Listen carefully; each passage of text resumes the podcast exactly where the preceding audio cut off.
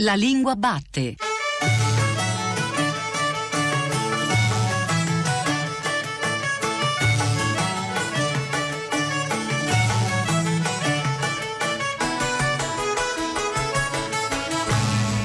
Buongiorno alle ascoltatrici e agli ascoltatori che ci stanno seguendo ora su Radio 3. Io sono Giordano Meacci e questa è La Lingua Batte, la trasmissione che ogni domenica va alla scoperta della lingua italiana. Oggi, domenica 10 marzo, parleremo di uno spettro che s'aggira per l'Europa e non solo, anzi dickensianamente parleremo degli spettri degli 8 marzo passati, presenti e futuri. Soprattutto cercheremo di capire quali sono le parole giuste per raccontare un simbolo, un monito, una data, una condizione, una metafora, un fiore a forma di numero la cui luce finale è data dalla somma dei fiori che lo compongono. Insomma, se ci permettete, ma anche e soprattutto se non ce lo permettete, oggi parleremo di donne.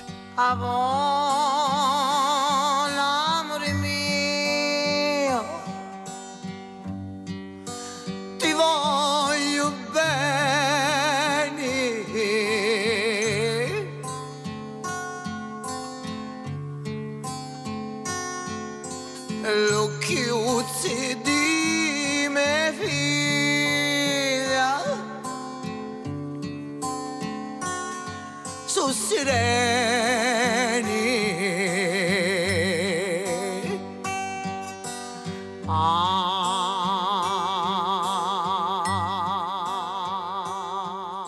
Era la voce intensa e unica di Rosa Balistreri, ninna nanna siciliana, gli occhi di mia figlia sono sereni. Ci sembra la voce e l'intensità giusta, ci sembrano la voce e l'intensità giusta e anche l'augurio giusto per sottolineare eh, le nostre parole di oggi dedicate al ricordo diffratto e alle premesse future del simbolo dell'8 marzo e per parlare quindi di genere, di discriminazione, di punti fermi e di acquisizioni linguistiche recenti, oggi qui con noi alla Lingua Batte ci fa molto piacere Cecilia Robustelli. Buongiorno Robustelli. Buongiorno, buongiorno, a tutte e a tutti. Cecilia Robustelli, docente di linguistica italiana all'Università di Modena e Reggio Emilia, è studiosa del linguaggio di genere e collaboratrice dell'Accademia della Crusca. Ha curato tra l'altro l'italiano tra le lingue d'Europa con Marco Benedetti e ha pubblicato sempre tra l'altro linee guida per l'uso del genere nel linguaggio amministrativo, sindaco e sindaca il linguaggio di genere e lingua italiana e questioni di genere, riflessi linguistici di un mutamento socioculturale.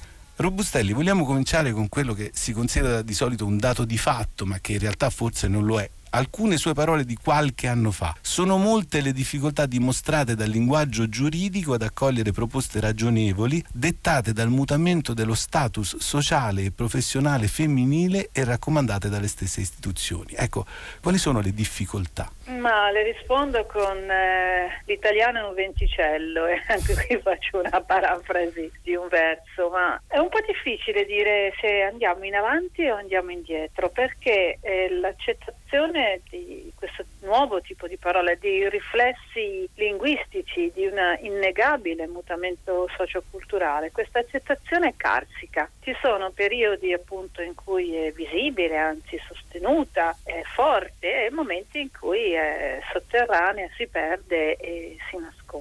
Abbiamo avuto momenti di grande visibilità fino all'anno passato, per esempio, anche perché eh, figure pubbliche e istituzionali di grande rilievo davano importanza all'uso della lingua come strumento di visibilità femminile e quindi eh, l'accettazione anche da parte delle persone che fino a quel momento si erano occupate meno della questione era più forte. Il riferimento è ovviamente a eh, Laura Boldrini che è stata una, una paladina politica istituzionale del linguaggio femminile. Eh, oggi assistiamo invece a una velocissima marcia indietro con figure istituzionali di grande rilievo come Casellati che dichiarano di non eh, voler essere eh, appellate con la forma femminile ma anche della ministra Buongiorno che ha preso questa stessa decisione. Che cosa succede allora? Succede che per amore o per forza eh, la, la comunicazione pubblica e la comunicazione mediatica si adeguano a queste spinte, a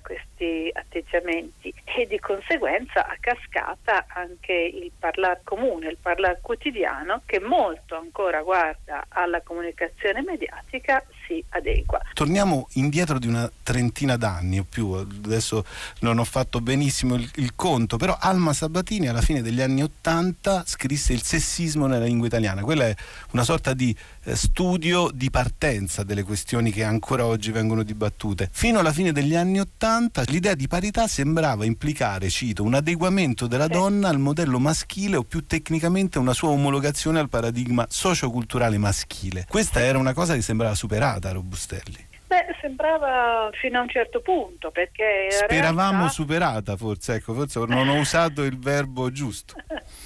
In realtà questa idea che certe professioni siano professioni da uomini e che se insomma si traveste da uomini il risultato è migliore eh, perdura. Certo, sono considerazioni che andrebbero affrontate su un piano sociale un pochino ben descritto, insomma, non sono un'affermazione di tipo generico. Voglio dire, eh, io credo che alla cultura, a livello culturale, si accompagna anche si accompagna tante altre capacità, no? cioè ci permette una cultura da decodifica della vita quotidiana, della vita professionale, del nostro atteggiamento relazionale verso le altre persone diverse e tutto questo incide anche sulla concezione dell'identità femminile e dell'identità maschile. Ecco, lei parla di identità. Eh, mm. Nei giorni scorsi i coniugi King, Stephen King e Tabata King, anzi mm-hmm. Tabata Jane Spruce King, hanno donato più di un milione di dollari alla New England Historical and Genealogical Society e poi però mm-hmm. le testate giornalistiche di moltissimi giornali hanno battuto la notizia così. Stephen King e sua moglie. Tant'è che Tabata King fotografa, scrittrice e lo stesso Stephen King si sono risentiti e lei ha scritto giustamente eh, definirmi moglie significa definirmi attraverso una funzione e non un'identità. E benissimo ha fatto la signora. Lo raccomandava già la grande Alma Sabatini e la ringrazio per averla ricordata. Io se- cerco di farlo sempre quando parlo che nel 1987 mise in luce tra i tanti altri usi sessisti della lingua e si badi bene, usi sessisti della lingua. L'italiano non è sessista, è che noi lo usiamo in modo sessista.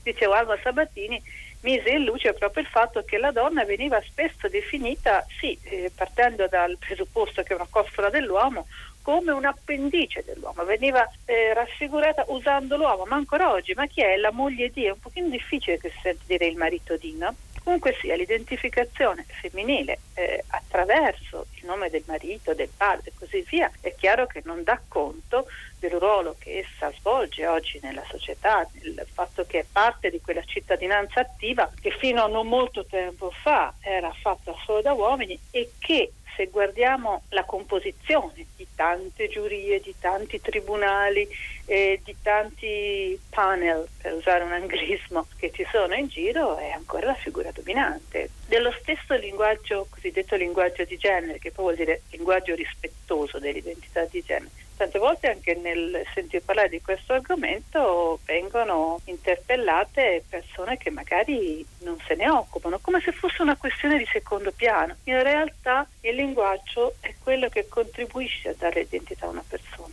quello ecco, che contribuisce a vederla. Rispettoso dell'identità di genere, questa è una, è una frase che ci piace molto, è anche una definizione che ci piace molto. Tornando ad Alma Sabatini al 1987, lei, eh, Robustelli, ha scritto che alcuni consigli sono stati trasformati in regole e quindi contestati in un certo senso, ma lei al contrario, scrive lei Robustelli, nella piena consapevolezza si muoveva Alma Sabatini che qualsiasi intervento sul testo non può avvenire in modo meccanico. Lei non aveva imposto soluzioni, ma eh, consigliato alcune cose che fanno parte del, del lessico quotidiano. Già nell'87 la Sabatini proponeva di trasformare i termini no Aio Ario in A Aia Aria. Questi architetta, avvocata, chirurga, commissaria mi sembrano pienamente all'interno eh, di un mondo linguistico che cambia. No? Si parlava prima di nuovi lavori che nel tempo diventano sia maschili che femminili, fortunatamente non c'è nessuna preclusione nel chiamare un'avvocata avvocata, se no si rischia e l'Académie Française in questi giorni sta cambiando fortunatamente uh-huh. il suo atteggiamento sì. di voler ratificare Madame le Ministre eh, e quindi eh, una cosa che da un punto di vista letterale come dire la signora il ministro, insomma, quindi qualcosa sì. di ancora più strano di quello che invece è una semplice procedura lessicale tipica della lingua nel tempo. Sì, ci siamo passati tutti da questa formula di passaggio, no? La ministro, ma poi si è visto che era una formulazione in italiano che non reggeva. Ma questo, e io tengo molto a sottolinearlo, non per caso, cioè non è che la ministro è una formula inefficace, una formula che non ha avuto successo per caso, semplicemente perché questa formulazione non rispetta dei meccanismi del sistema lingua, quindi non dell'uso, è eh, proprio del sistema lingua, che funzionano a livello generale. In particolare non rispetta il meccanismo di assegnazione del genere grammaticale che in italiano, per quanto riguarda gli esseri umani, richiede l'assegnazione del genere grammaticale maschile per gli individui di sesso maschile e il femminile per gli individui di sesso femminile. E a questo proposito ripeto ancora una volta che l'assegnazione di genere, l'accordo di genere non sono discrezionali. Io non posso decidere chiamatemi in un modo, chiamatemi al maschile, chiamatemi al femminile, perché contravvengo a dei principi comuni di assegnazione del genere. Per carità, lo posso fare, eh? è che una persona viene obbligata a usare la lingua in un certo modo, però noi avvertiamo, guardate che se usate la lingua in un modo che contravviene alle sue regole di sistema, la comunicazione può risultarne alterata in senso negativo. Quanto a Alma Sabatini, lei era una grande linguista, purtroppo sia il suo ruolo, la sua figura, sia eh, la sua azione sono state scarnificate perché dopo che uscì il suo libretto eh, si mise in luce soltanto che Alma Sabattini chiedeva di usare i femminili, punto. In realtà il suo è un lavoro estremamente interessante che si lega a lavori sulle lingue europee, che risente dei contatti che Alma Sabatini aveva avuto con grandissimi linguisti europei, oltre che eh, statunitensi e che descrive l'uso della lingua in relazione alla eh, figura femminile a tutto tondo. It's oh so quiet. Shh, shh. It's oh so still.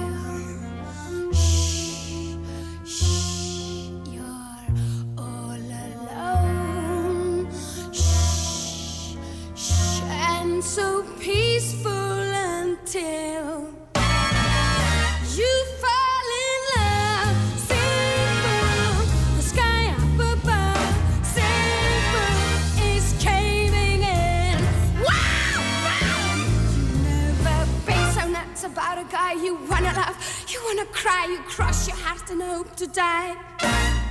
It's So So Quiet, Bjork, una delle artiste che più rappresentano la contemporaneità attraverso le scelte estetiche, il piglio la voce e sulle note tenute dall'artista islandese oggi qui con noi a parlare di simboli, parole di 8 marzo, di nuovo passati, presenti e futuri e non solo, Valeria Parrella. Ci fa molto piacere salutarla. Buongiorno Parrella. Buongiorno Meazzi. Valeria Parrella ha pubblicato tra l'altro le raccolte di racconti Mosca più balena e per grazia ricevuta, Lo spazio bianco, Tempo di imparare troppa importanza all'amore. Abbiamo avuto modo di parlarne proprio qui alla Lingua Batte qualche tempo fa. Enciclopedia della donna, aggiornamento. Ecco Parrella, siamo qui per parlare di simboli, di date simboliche, ma non solo. È una sorta di osservatorio linguistico, questo della Lingua Batte, e però noi partiamo oggi con qualcosa che è successo qualche giorno fa, Parrella. Volevamo sapere da lei lei una sorta di commento linguistico narrativo sulla sentenza che attraverso quello che è una frase soverchiante tempesta emotiva e passionale ha ridotto di molto la pena, non facciamo nomi, ma insomma di un uomo che ha ucciso, ha strangolato a mani nude una donna e però l'attenuante riconosciuta è quella di soverchiante tempesta emotiva e passionale. A tutti noi piace eh, la forza emotiva dell'Otello di Shakespeare, però questo non può diventare magari un modo di testimoniare il presente o di raccontare il presente o di giudicare il presente, Parrella. Io direi che è una sentenza vergognosa e che sono parole alle quali eh, credevamo, speravamo di poterci dire disabituati. E, però se lei guarda de- del resto i disegni di legge, diciamo che temiamo possono diventare legge dell'attuale governo, ma speriamo di no. Insomma, in effetti stendono tutti a quello, cioè tendono tutti a sminuire la presenza delle donne nel mondo a favore dell'idea che i maschi che gli uomini possano fare del corpo delle donne ciò che vogliono, fino a ridurlo appunto a ridurne il corpo perché il corpo è l'interfaccia col quale ci poniamo nel mondo, quindi è su quello no, che si giocano tutte le battaglie, non solo quelle delle donne, ma in generale tutte le battaglie dei lati eh, insultati della società al punto di pensare che gli uomini possano fare del corpo di donna quello che vogliono, quindi anche se stanno emotivamente un poco diciamo sovraeccitanti, hanno bevuto un caffè in più pure strangolare una moglie, in fondo ci siamo, ecco. Ecco, la, uh, forza, la forza, delle parole però ci può aiutare, la, la scrittura,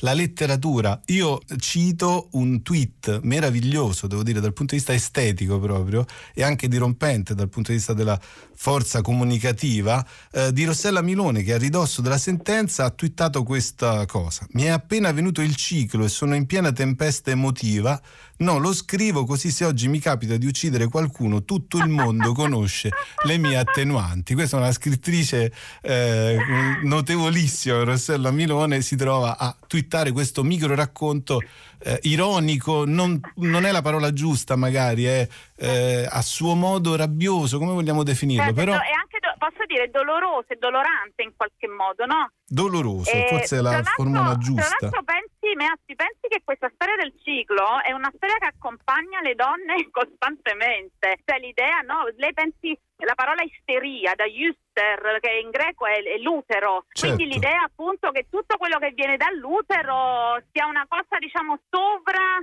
eh, non, non, possa essere apollineo, ecco, possa essere solo dionisiaco fino ad arrivare alle baccanti, però questo comporta anche il rogo medievale. Quindi l'idea che l'alterazione fisica è una cosa che noi che ci ha perseguitato, allora ancora più mi sembra eh, indovinato il tweet di Rossella Melone, tra l'altro grande scrittrice di racconti e quindi le parole le sa usare bene. Tra l'altro mi veniva in mente una cosa, che sto leggendo in questi giorni un libro di um, Elisabetta Rassi per Mondadori, eh, che si chiama Le disobbedienti, è un libro di saggistica ed è la storia di sei eh, artiste, che, artiste di arti visive. Frida Kahlo, Artemisia Gentileschi sono le più famose, che proprio hanno una vita terribile e la loro vita è una vita di emancipazione per manifestare il loro talento, però è anche una, una possibilità quell'emancipazione, quella vita terribile che loro malgrado sono costrette a vivere, poi diventa la possibilità di una nuova iconografia della donna.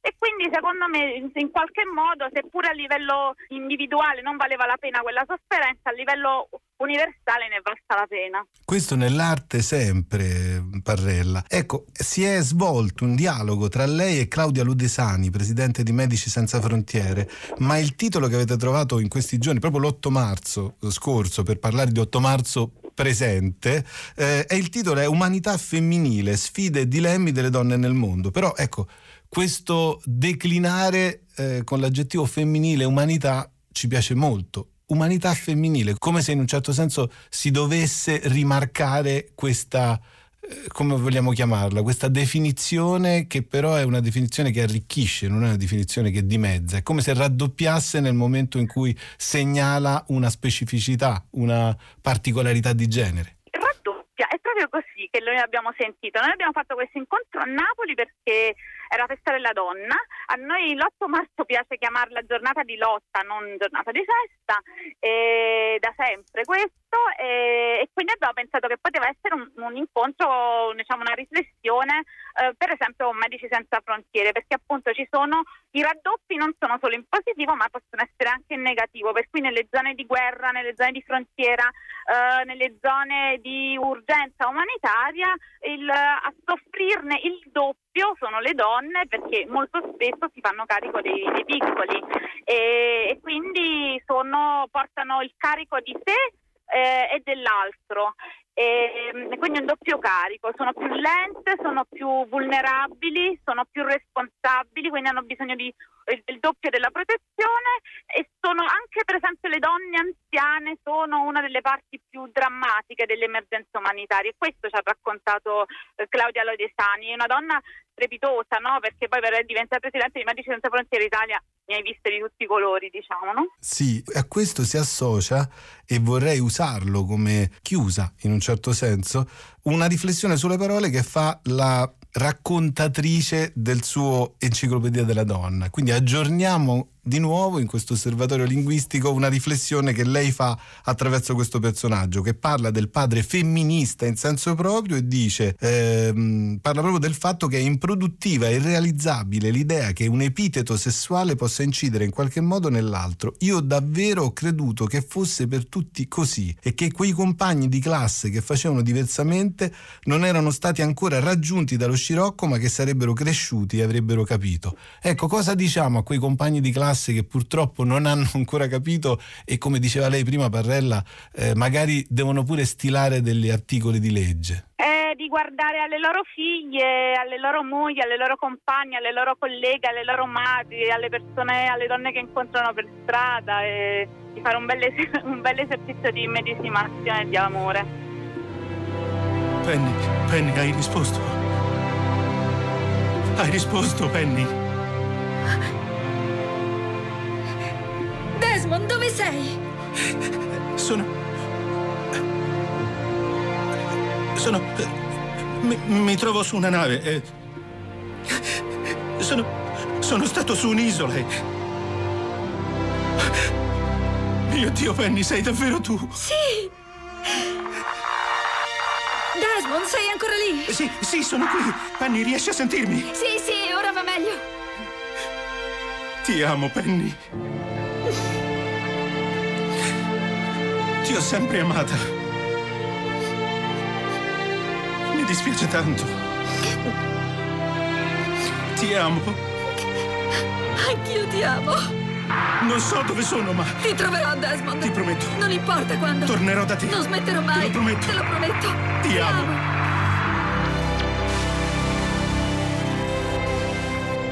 Segnata a dito o esaltata, raccontata in versi o in prosa, Penelope è senz'altro una donna le cui gesta hanno fatto parlare, ci fanno parlare da secoli e secoli.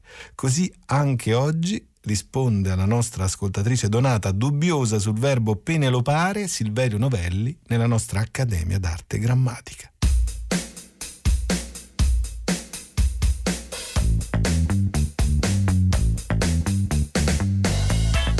Inventare le parole è una risorsa. È una risorsa che appartiene all'animo ludico, che è vivo in ogni persona fin dall'infanzia e che sarebbe bene non sottovalutare, né tantomeno frustrare, né in famiglia né poi a scuola.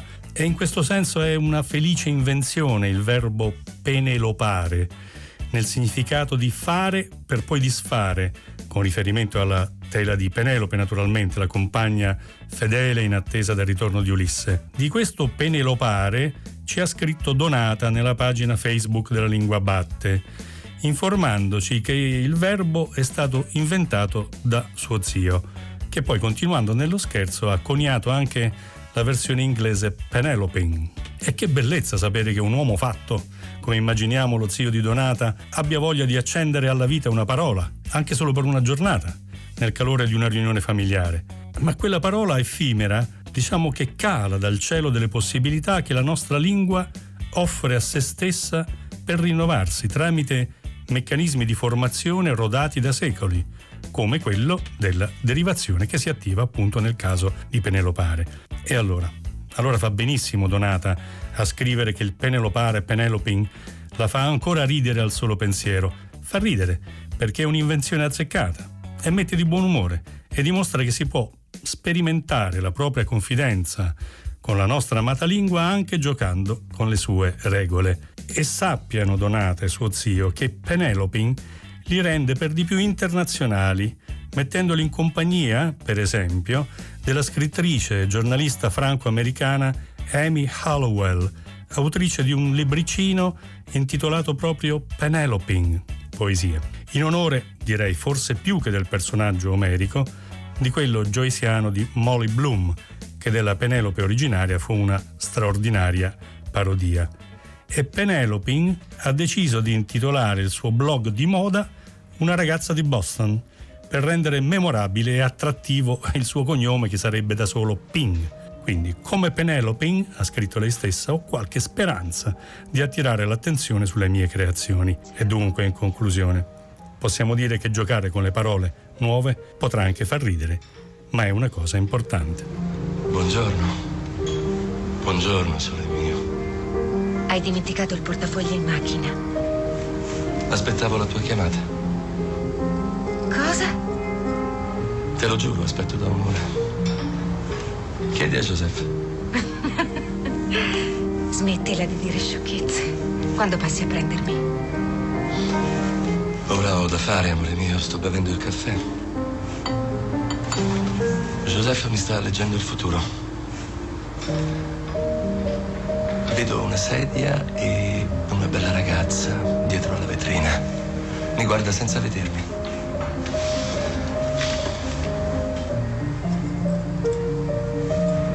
Giuro, ho anche una mosca sulla fronte. Parcheggiato in sosta vietata per prendere in giro il poliziotto che la sta ammirando. Invece di andare a farle la multa. La trovi divertente? Tanto. Ciao, amore mio, Erano frammenti da un film del 2007, Caramel, esordio alla regia dell'attrice libanese e evidentemente, almeno da quel momento in poi, regista Nadine Labaki.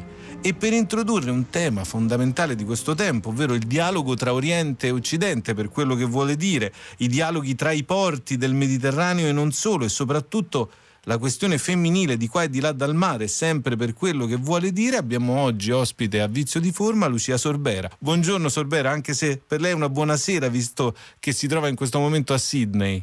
Buongiorno a voi.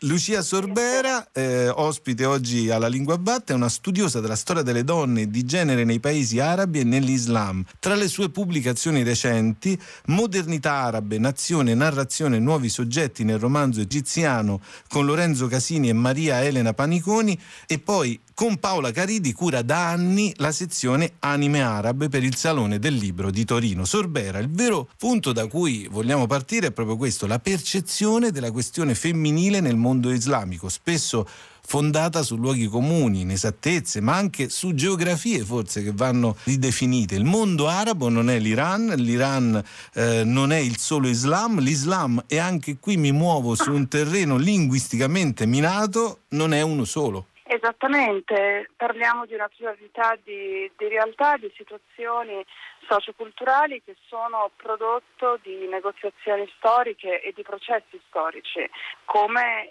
in altre parti del mondo. Il problema in realtà è la, è la rappresentazione, eh, rappresentazione che riflette relazioni di potere tra diverse parti del mondo e la peculiarità che riscontriamo è che per quanto riguarda i paesi arabi e i paesi a maggioranza musulmana, che non sempre sono due categorie che si possono sovrapporre, il tema della rappresentazione del femminile è stato usato in una prospettiva di dominazione. Quindi uno dei grandi temi dell'epoca coloniale era quello dell'emancipazione femminile, per esempio, e anche se poi di fatto questo tema poneva anche grandi contraddizioni, per cui se la modernità coloniale ha rappresentato un'occasione effettivamente di emancipazione per certe categorie di donne, le donne delle classi medio-alte delle società urbane, i processi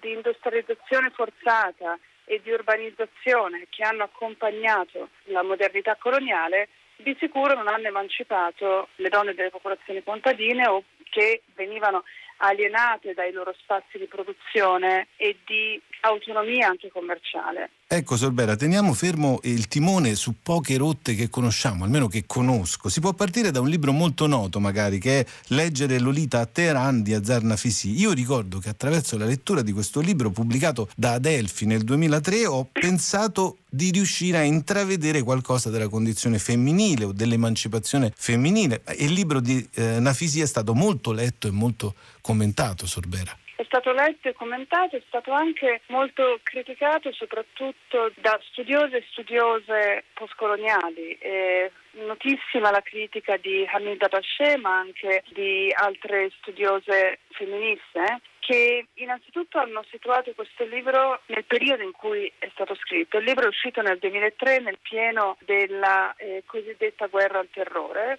ed è di fatto una dichiarazione d'amore da parte dell'autrice per la letteratura americana e per quello che questo rappresenta in termini di immaginario. Infatti, infatti io l'ho e... vissuto anche come un grande atto d'amore per la letteratura tout court. Sì, il problema che queste letture critiche hanno ravvisato era che questo avveniva in un momento in cui il mondo dal quale veniva eh, Natesi era attaccato eh, brutalmente proprio dall'esercito americano e quindi la, la critica che veniva fatta a lei era di fare una lettura selettiva di questa esperienza. Una lettura che lei poi cerca in parte di rivedere in, in un libro successivo, in, in, inglese si intitola The Republic of Imagination, che è uscito um, pochi anni fa, e in cui di nuovo cerca rifugio nella letteratura, ma stavolta anche in una prospettiva più critica verso gli Stati Uniti, di cui è diventata eh, cittadina. A proposito della questione della mediazione, eh, ma non solo, anche proprio le, le, visioni che ci sta proponendo Sorbera, Renata Pepicelli in un saggio contenuto in Femminismi nel Mediterraneo, un numero monografico di Genesis, la rivista della Società Italiana delle Storiche, ha parlato di femminismo islamico, una storia plurale. È una storia plurale che riguarda le nazioni o c'è bisogno di una ulteriore cartografia appunto più complessa, Sorbera? È importante sì, distinguere, eh, come viene fatto in questo saggio, la, la, pluralità dei femminismi nei paesi arabi a maggioranza musulmana. Il femminismo islamico, eh, quello che viene chiamato appunto femminismo islamico e che si declina a sua volta in maniera plurale, Renato Pepicelli in questo saggio lo spiega eloquentemente, è una corrente del, del, femminismo nei paesi a maggioranza musulmana ma anche nelle sue diaspore, si sviluppa molto anche in, eh, negli Stati Uniti e in Europa, che propone una rilettura, eh, una nuova esegesi delle fonti religiose secondo una prospettiva femminista. E quindi rivendica l'uguaglianza nella sfera privata e nella sfera pubblica a partire da questa nuova interpretazione dell'Islam, suggerendo che non c'è niente nel, nell'Islam che inerentemente imponga o proponga la disuguaglianza tra uomini e donne sul piano giuridico ma anche sul piano sociale e culturale.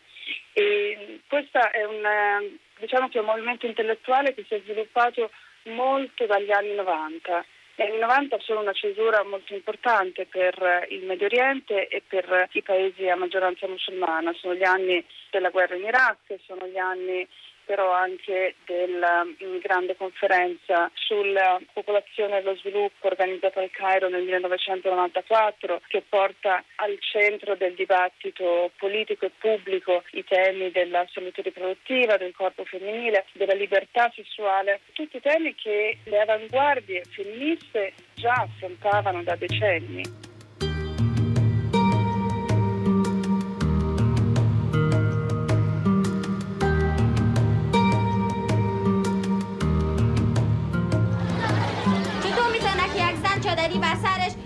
اولادش بعد استش یک دفعه بره رئیس جمهور خودم قرار کنه. این کدام زنه؟ دیده که بی اولاد باشه. چادری اولاد تا ابد برادر نمیمونه. چادری هم از بین میره. اولادم آخر نیاخد بزرگ میشه. فامیلی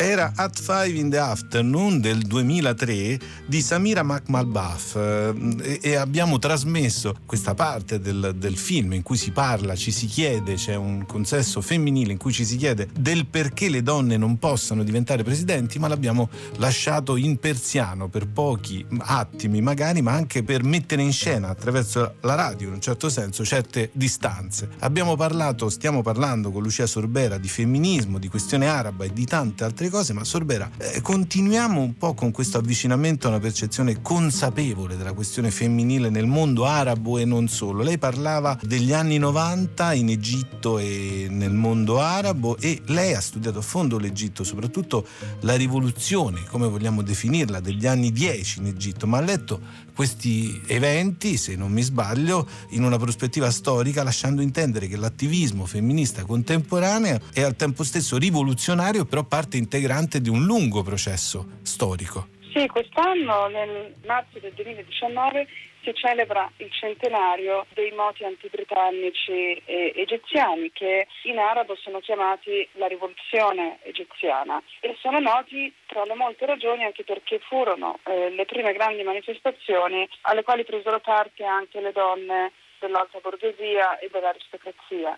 E, e, da lì nacque quello che poi si sviluppò come un vero e proprio movimento femminista, movimento equivalente al, al movimento suffragista che eh, già esisteva in, eh, in, Gran Bretagna, ma le prime espressioni eh, intellettuali e culturali di una coscienza femminista vanno indietro nel tempo agli ultimi decenni del XIX secolo e il primo decennio del XX secolo. Ci sono degli um, articoli di giornale, pamphlet, eh, salotti letterari in cui eh, le donne portano dei temi relativi all'uguaglianza che loro poi declinano in chiave anticoloniale. Questo secondo me è un modo particolarmente interessante e discusso dalle studiose femministe ma poco noto ad un pubblico più ampio. Il primo femminismo arabo si connota come un movimento anche anticoloniale. Ecco Sorbera, considerando che sembra di essere ritornati, almeno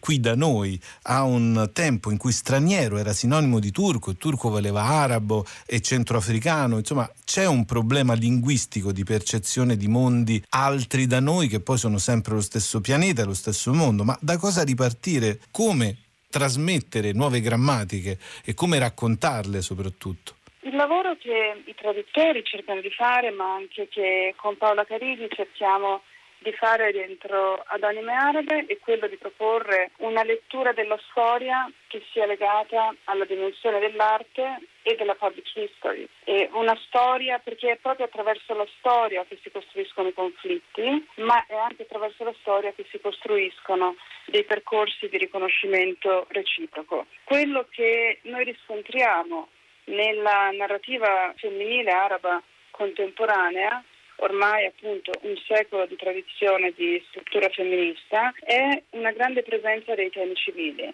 Le scrittrici e le intellettuali arabe oggi non parlano necessariamente o esclusivamente di questioni femminili, ma parlano dei temi civili, parlano della questione ambientale, parlano dei regimi, dello stato di polizia, dei prigionieri politici, della guerra. E molte delle ospiti che noi abbiamo avuto ad Anime Arabe erano caratterizzati proprio da questa cifra narrativa, la forte passione e la forte presenza dei temi civili. Temi civili, Sorbera, sì, ma ecco, a proposito proprio di come raccontarli anche, a lungo si è parlato di primavera araba. Mi permetterei di citare due grandi autori diversi per musica. Uno è eh, De André, Primavera non bussa, lei entra sicura, che era la percezione che noi avevamo di quello che accadeva qualche anno fa, e Battiato, la primavera intanto tarda ad arrivare. Ma invece cosa succede di questa primavera, Sorbera? L'artista libanese è residente in Egitto. Bahia Shehab ha concluso una, una, sua lezione pubblica su questi temi citando Neruda e, e dicendo potete recidere tutti i fiori ma non potete impedire alla primavera di arrivare. Quello che io osservo quando viaggio in Nord Africa e in Medio Oriente proprio negli ultimi anni è una, un aumento della produzione di conoscenza femminista da parte delle nuove generazioni. Si stanno spostando gli ambiti di attivismo e di presenza dalle piazze e dalle strade dove si era aperto questo grande spazio di attivismo nel, nel 2011 di nuovo alle aule universitarie, alle associazioni, ai teatri, ai piccoli spazi che rimangono aperti per l'elaborazione di un pensiero radicale. Il femminismo oggi nei paesi arabi è necessariamente un femminismo radicale ed è un femminismo indipendente, perché non può essere altrimenti.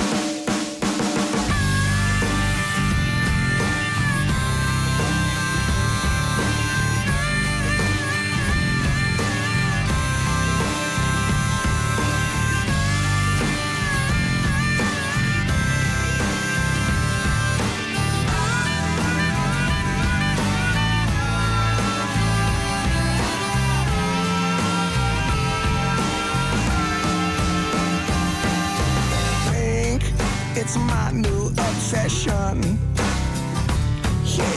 pink, it's not even a question. Pink on the lips of your lover. Cause pink is the love you discover. Pink as the bing on your cherry. Pink, cause you are so very the color of passion. Cause today, it just goes with the fashion.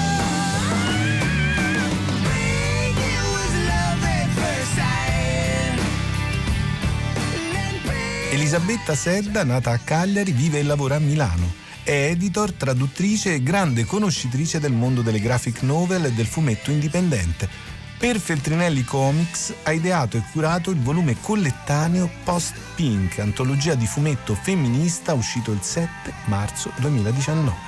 L'ha intervistata per noi Cristina Faloci.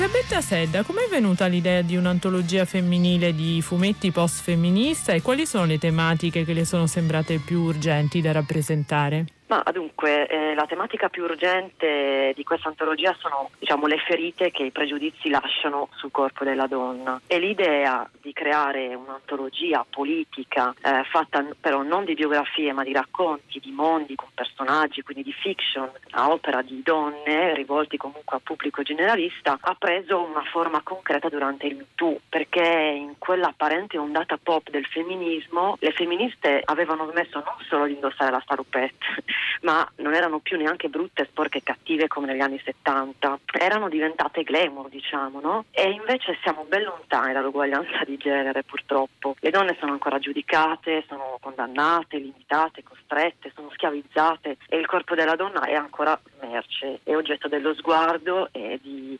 critiche e intrise di pregiudizi antichissimi. E quindi naturalmente la violenza sulle donne è uno dei temi presenti. Ecco, in Post Pink le nove autrici sono tutte più o meno provenienti dalla scena indipendente. Come si sono distribuite i vari temi? Cioè ognuno ha proposto il proprio o c'è stata da parte sua, diciamo così, una, un'assegnazione a monte? Uh, ma in realtà l'assegnazione è partita da me perché quando lavoravo all'idea di questo corpo prismatico, diciamo, cercavo di visualizzarmi anche lo stile più adatto per ogni parte del corpo, oppure cercavo di immaginarmi la voce giusta per il racconto che avevo in mente. Faccio un esempio, per la storia sulla mente, quindi sul sogno e sulla psicanalisi, immaginavo uno stile onirico, delirante, anche un trattamento ambiguo, quindi quale migliore autrice della Sokal, per esempio, con la sua ironia, quello stile grottesco, quasi non senza tra no? per parlare modo provocatorio di Freud, di quella psicanalisi condotta sotto la lente della sessualità. Però in alcuni casi, invece, in uno nello specifico, Sara Menetti, a cui volevo affidare eh, il capitolo sulla gravidanza, invece mi ha convinta dopo lunghe telefonate a non eh, parlare, a non dedicare un capitolo a, su, sulla gravidanza, diciamo, ma a parlare del corpo in generale, di quel minimo comune denominatore a cui nessun corpo di donna si può sottrarre, ovvero i centimetri. E da qui quindi è nato il primo capitolo dell'antologia, che è proprio non una parte singola, ma il corpo in generale. Sì, decisamente uno di quelli che colpisce di più sarà forse anche perché è il primo e un po' programmatico. Allora, Sedda, queste storie disegnate sono piuttosto esplicite, sia dal punto di vista grafico sia da quello linguistico. Secondo lei dipende più dall'anagrafe delle autrici o dalla specificità proprio del mezzo? Vale a dire, il fumetto consente una maggiore libertà espressiva? Vi è capitato magari di discutere insieme di questo aspetto? Ma escluderei diciamo, le, l'età anagrafica come causa di questa espressività ecco, molto diretta. Secondo me c'è un concorso di cause, un doppio concorso di cause. Da una parte c'è la forza dell'immagine del fumetto e anche del ritmo del fumetto stesso, che in un racconto breve perché in questa antologia ogni racconto si sviluppa su dieci pagine, per forza di cose risulta più incalzante e più accelerato, di conseguenza deve colpire subito. E poi c'è stata sicuramente un'intenzione comune, cioè volevamo sfatare dei pregiudizi senza troppi peli sulla lingua, ecco. In alcuni casi invece la scelta è stata proprio personale ed unita allo stile proprio dell'autrice. Per esempio Fumetti Brutti ha scelto questa antologia per raccontare un aspetto molto intimo e inedito del suo percorso di crescita come donna e come individuo.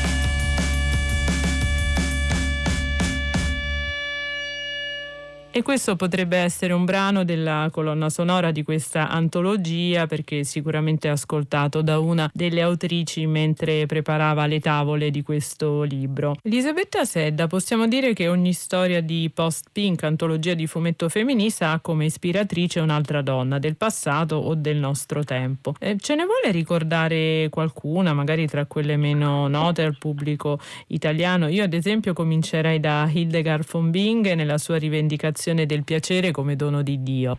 Sì, diciamo che quando Cristina Portolano mi ha proposto di trattare il piacere con una biografia ho pensato subito che eh, la sua fosse un'idea azzeccatissima. Mi ero immaginata tutt'altra cosa, però poi mi sono detta farà sicuramente riflettere, quantomeno riflettere il fatto che sia stata una monaca poi proclamata santa a descrivere per la prima volta l'orgasmo femminile per di più in un'epoca di mortificazione delle carni come quella medievale, perché il Degarda di Binken è nata, eh, cioè vissuta tra il 1908 e il 1979. Lei è stata un personaggio pazzesco, una donna eclettica, una donna che non le mandava neanche a dire che aveva avuto dire, degli screzi con l'imperatore Barbarossa, insomma era veramente una, una donna particolare. Un altro personaggio a cui in questa antologia offriamo tributo è una, una donna un po' più contemporanea, Sofia Wallace, che è un artista visuale newyorkese che con la sua opera più famosa, Cliteracy, ci regala una riflessione illuminante, cioè la nostra società, così ossessionata dalla sessualizzazione del corpo femminile, è totalmente analfabeta quando invece si tratta di parlare di sessualità femminile. Uno dei leitmotiv di queste grafiche piuttosto forti è sicuramente, lo abbiamo detto, l'abbattimento dei luoghi comuni sul femminile. Ogni disegnatrice lo fa usando a questo fine in modo diverso la propria tecnica. Ecco, Sedda, ce ne puoi illustrare magari qualcuna in particolare anche per continuare a dare l'idea dell'aspetto principale dell'opera che è poi quello visivo? Sì, eh, per esempio Alice Milani, con la sua storia Un fatto privato, utilizza degli acquerelli insieme a dei pennarelli su strati diversi di carta lucida e questi acquerelli sono diversi dall'acquerello normale che di solito utilizza delle tinte molto tenui, no? invece quelli di Alice Milani sono dei colori inquillanti, sono dei blu molto cupi e dei fucsia quasi shocking potremmo dire. Uh, invece la tram che ci regala una storia che ha una doppia linea temporale, abbiamo il, il flashback e quindi il passato con i pastelli a olio e invece il presente che è ritratto con l'acrilico ancora Silvia Rocchi che ha uno stile caratteristico, molto nervoso, energico, quasi un raptus di follia con questi segni calcati sulla carta, unisce le matite ai pastelli all'acrilici per raccontarci il dramma di una donna, per esempio, rinchiusa in un ospedale psichiatrico in seguito alla diagnosi di isteria. Lo accennava proprio poco fa, eh, questo libro Sedda sembra voler segnare anche un passaggio di testimone tra generazioni di donne. Ecco, cosa ci racconta del rapporto madri-figlie e che testimonianza vuole lasciare alle piccole donne che si affacciano oggi al mondo? Eh, le madri in questo volume sono presenti, sono presenti sia nei racconti, quindi sono ma- madri narrative, ma sono presenti anche come madrine eh, che aprono le storie di questo capitolo, di, di, queste, di questa antologia. Quindi sono scrittrici, filosofe, pensatrici che introducono ogni storia e, che si sono battute prima di noi per cause molto simili, diciamo, eh, a quelle che cerchiamo di difendere ancora oggi. E alle bambine di domani vorrei dire una cosa molto semplice che però non è facile sempre da attuare. Non lasciate che la vostra storia la raccontino gli altri, raccontatela voi, con le vostre parole, con i personaggi che volete, con i colpi di scena che sognate e con addosso anche i costumi che preferite, con i, con i vostri valori e non con quelli che vi faranno credere eh, di volere. Ecco.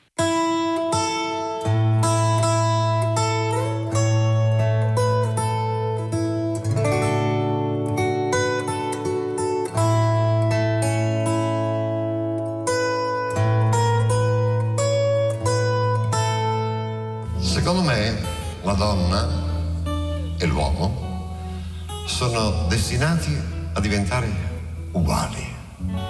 In questa nostra epoca la civiltà si è data un grande affare per attenuare certe differenze che erano causa di profonda ingiustizia.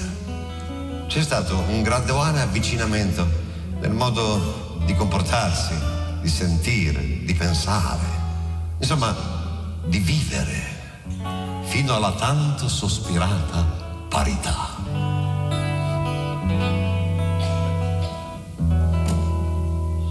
Però, secondo me, all'inizio di tutto c'è sempre una donna. Secondo me la donna è donna da subito. Un uomo è uomo a volte prima, a volte dopo, volte mai.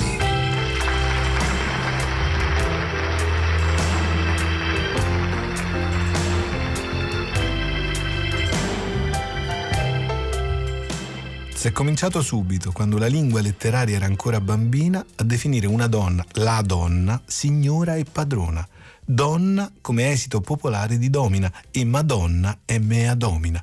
Ma già da subito appunto sembrano appellativi di riguardo che tengano a distanza, delle promozioni per rimozioni, epiteti altissimi e però di dissociazione di genere. A pensarci il corrispettivo lessicale di non ti merito, che è poi l'alibi accessorio di qualsiasi rinuncia di responsabilità. Così già nel 200 la donna angelicata arriva dal cielo in terra a miracol mostrare e nel suo Decameron Boccaccio decide metaforicamente di donare tutta la forza della sua prosa alle vaghe donne che dentro a delicati petti, temendo e vergognando, tengono l'amorose fiamme nascose tra gli altri motivi perché ristrette, aggettivo veementemente significativo, da voleri, da piaceri, da comandamenti dei padri, delle madri, dei fratelli e dei mariti. Un tentativo di segnalare, stiamo giocando per metafore mentre azzardiamo una storicità digressiva che appartiene al genere, una forzatura dall'esterno sui comportamenti individuali che però di lì a poco deflagra in una percezione forzata, appunto, per bocca della discretissima Filomena, nella giornata prima, nel pieno dell'introduzione. Donne, l'appello. Poi, ricordivi che noi siamo tutte femmine e non ce n'ha ni una sì fanciulla che non possa ben conoscere come le femmine siano ragionate insieme e senza la provvedenza d'alcuno uomo si sappiano regolare.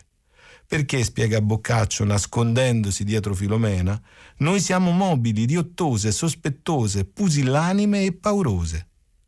Così, tra spettri misogini che si formalizzano in figure come Sansone, lo stesso saggio Salomone, nella letteratura delle origini, una cultura cristiana che ascrive a madre Eva tutte le colpe da cacciata dell'Eden, una tradizione comica in formazione che comunque sostituisce la donna angelo con la donna diavolo, la letteratura italiana si muove androcentripetamente fino a Petrarca che nelle sue rime sparse ci consegna il ritratto di Laura. Basta il sonetto 56 per mirar Policleto a prova fiso. Ma certo il mio Simon fu in paradiso, onde questa gentil donna si parte, ivi la vide e la ritrasse in carte per far fede qua giù del suo bel viso. E certo non si sta discutendo, partendo da questi versi che chiamano in causa Simone Martini, la tradizione giullaresca accartigliata insieme alla nascita della pittura italiana del XIII secolo, della bellezza che questi versi guida e sovrasta. Si vuole solo accennare, indicare, ricordare digressivamente, muovendoci tra le reliquie splendenti del passato, della predominanza di una percezione.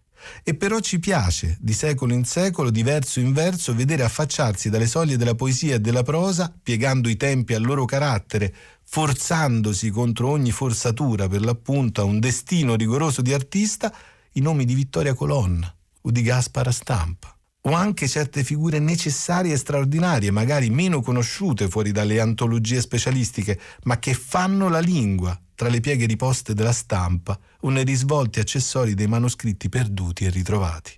Il Settecento di Faustina Maratti Zappi, o sempre stando alle cure di Giovanna Gronda, gli anni tra il XVII e il XVIII secolo di Petronilla Paolini Massimi il padre assassinato, un matrimonio imposto, una reclusione anche quella imposta a Castel Sant'Angelo con il marito forzato, il marchese Francesco Massimo, un figlio morto.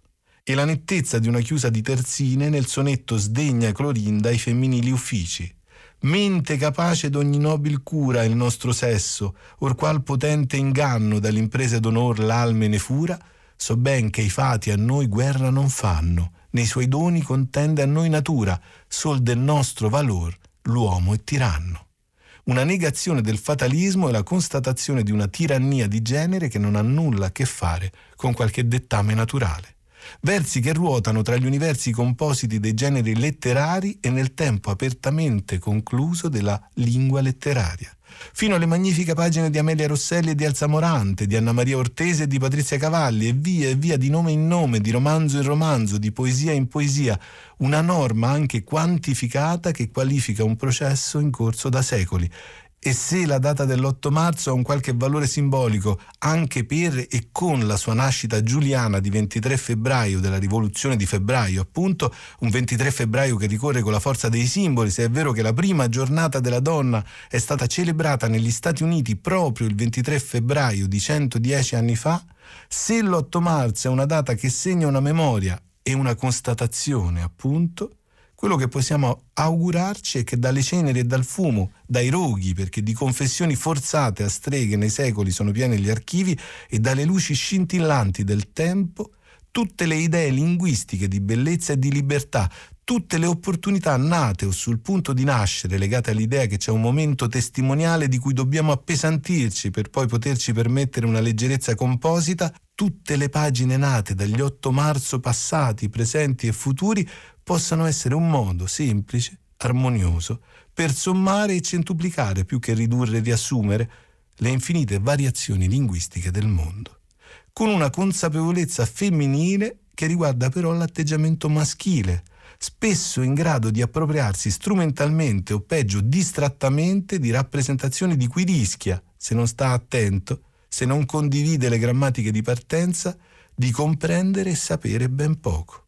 Un po' come Benigni quando si rende conto dell'errore più che errare di Colombo, dice ha scoperto l'America e quelli che già c'erano, come se io andassi oggi in Puglia e dico ai pugliesi che c'è la Puglia, lo sapranno. E ci saranno utili, quindi parlo a tutti noi uomini assumendomi un compito anche linguistico che nessuno mi ha dato, metafora questa è frattale dell'intera questione, per celebrare, ricordare, considerare, dare il giusto peso e valore a tutti gli 8 marzo del mondo e del tempo le parole in traduzione della Nora di Ibsen, un monito di un uomo agli uomini e di un grande artista a tutte e a tutti, soprattutto quando di fronte all'impresentabile Elmer chiude per sempre i conti con un inganno secolare della percezione. Debbo tentare di educare me stessa, dice Nora, e tu non sei l'uomo che possa aiutarmi a farlo.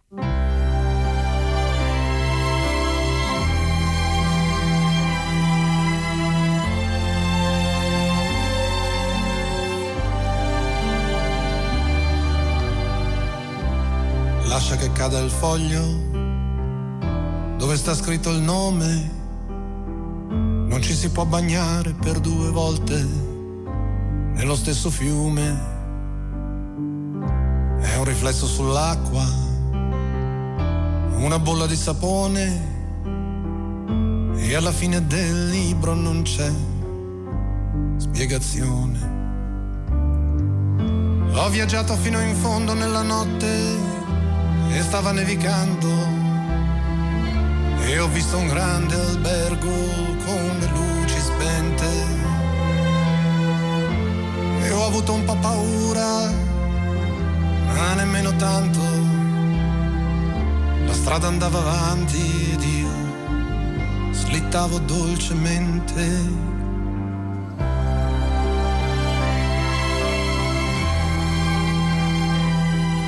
Cercheremo un'armonia, sorridenti fra le braccia, anche se siamo diversi come due gocce d'acqua. Con questi versi di una delle più grandi poetesse di sempre, Visuava Gimbosca, la poesia è nulla due volte, la voce italiana quella di Pietro Marchesani, siamo arrivati anche oggi alla fine della lingua batte. Ma non temete perché ci saremo ancora domenica prossima, il 17 marzo. Tra poco vi ricordo che per i concerti del Quirinale la giovanissima violinista Irene Fiorito sarà accompagnata al pianoforte da Leonardo Bartelloni e si esibirà tra l'altro nella sonata numero 7 in Do minore per violino e pianoforte opera 30 numero 2 di Ludwig van Beethoven. Vi salutano con me Cristina Faloci, curatrice del programma, Ornella Bellucci con noi redazione, Francesca Mariani dell'Università Roma 3 e naturalmente il nostro regista Manuel De Lucia. Per la parte tecnica ringraziamo Gina Collauto, se volete riascoltare la puntata potete farlo come sempre usando l'app Rai Play Radio, se volete scriverci un'email l'indirizzo è sempre la lingua batte chiocciolarai.it, su Facebook cercate la lingua batte trattino radio 3. Io sono sempre Giordano Meacci, questa è la lingua batte, sentiamoci sempre se vi va. Ho viaggiato fino in fondo nella notte senza guardarci dentro, senza sapere dove stavo andando.